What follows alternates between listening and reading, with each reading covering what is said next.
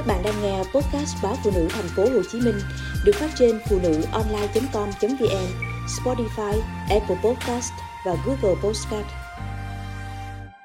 Hiểm họa khôn lường khi hút thuốc lá điện tử trong phòng kính. Hai ca tổn thương phổi cấp tính vừa cấp cứu tại thành phố Hồ Chí Minh đã được xác định có liên quan đến hút thuốc lá điện tử trong phòng kính. Nam bệnh nhân 32 tuổi nhập viện do đột ngột bị khó thở và cảm giác tức ngực. Bệnh nhân cấp cứu tại bệnh viện Bà Rịa Vũng Tàu và được chẩn đoán theo dõi choáng tim, viêm cơ tim cấp, tổn thương thận cấp. Tiếp đó anh được chuyển đến bệnh viện Chợ Rẫy thành phố Hồ Chí Minh trong tình trạng nhịp tim nhanh, suy hô hấp nặng hơn. Tại đây, bệnh nhân được đặt nội khí quản và thở máy. Qua khai thác tiền sử, bệnh nhân hoàn toàn khỏe mạnh, không mắc bệnh mãn tính. Tuy nhiên, thời gian gần đây, bệnh nhân mua và sử dụng thuốc lá điện tử nhiều hơn trước. Trước khi nhập viện, bệnh nhân có đi chơi đêm trong một quán bar và hút thuốc lá điện tử suốt cả đêm. Đến gần sáng, bệnh nhân bị nôn mửa, mệt mỏi và phải đi cấp cứu.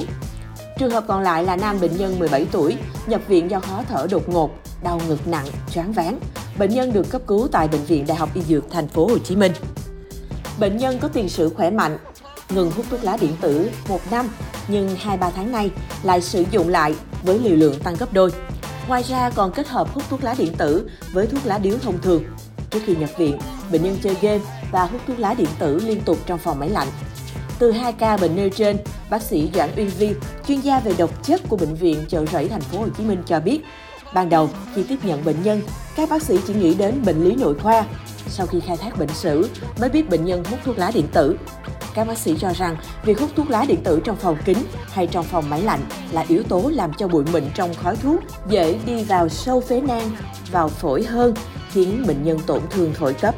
Theo bác sĩ Nguyễn Trung Nguyên, giám đốc trung tâm chống độc bệnh viện Bạch Mai, tổn thương phổi cấp liên quan tới thuốc lá điện tử là bệnh nguy hiểm. Các bệnh nhân nhập viện với tỷ lệ 76% phải hỗ trợ thở oxy, 22% thở máy không xâm nhập và 26% đặt ống nội khí quản. Một số ca phải can thiệp ECMO. Đáng lưu ý, có từ 25 đến 85% bệnh nhân mắc tổn thương phổi cấp liên quan tới thuốc lá điện tử, bị di chứng sơ phổi với các mức độ khác nhau, rối loạn khuếch tán kéo dài ít nhất 2 tháng. Nhiều bệnh nhân sau khi chụp phổi có tổn thương lỗ chỗ như bánh mì hoặc như bắp rang.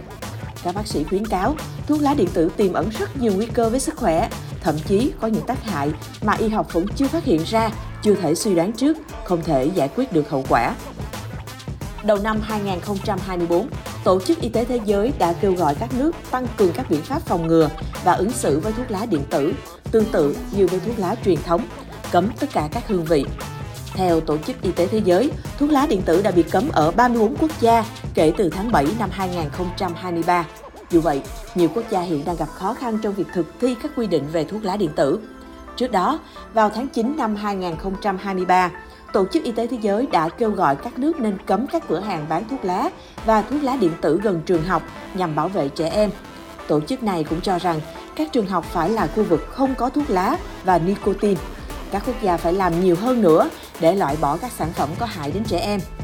Theo Tổ chức Y tế Thế giới, việc cấm các sản phẩm nicotine và thuốc lá trong khuôn viên trường là quan trọng, nhưng chỉ như vậy thôi thì chưa đủ.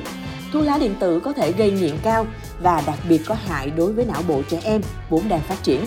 Ngoài ra, có nhiều nước báo cáo rằng rất nhiều trẻ tử vong hoặc bị nghiện ma túy vì bên trong những chiếc thuốc lá điện tử đã bị pha chế thêm chất ma túy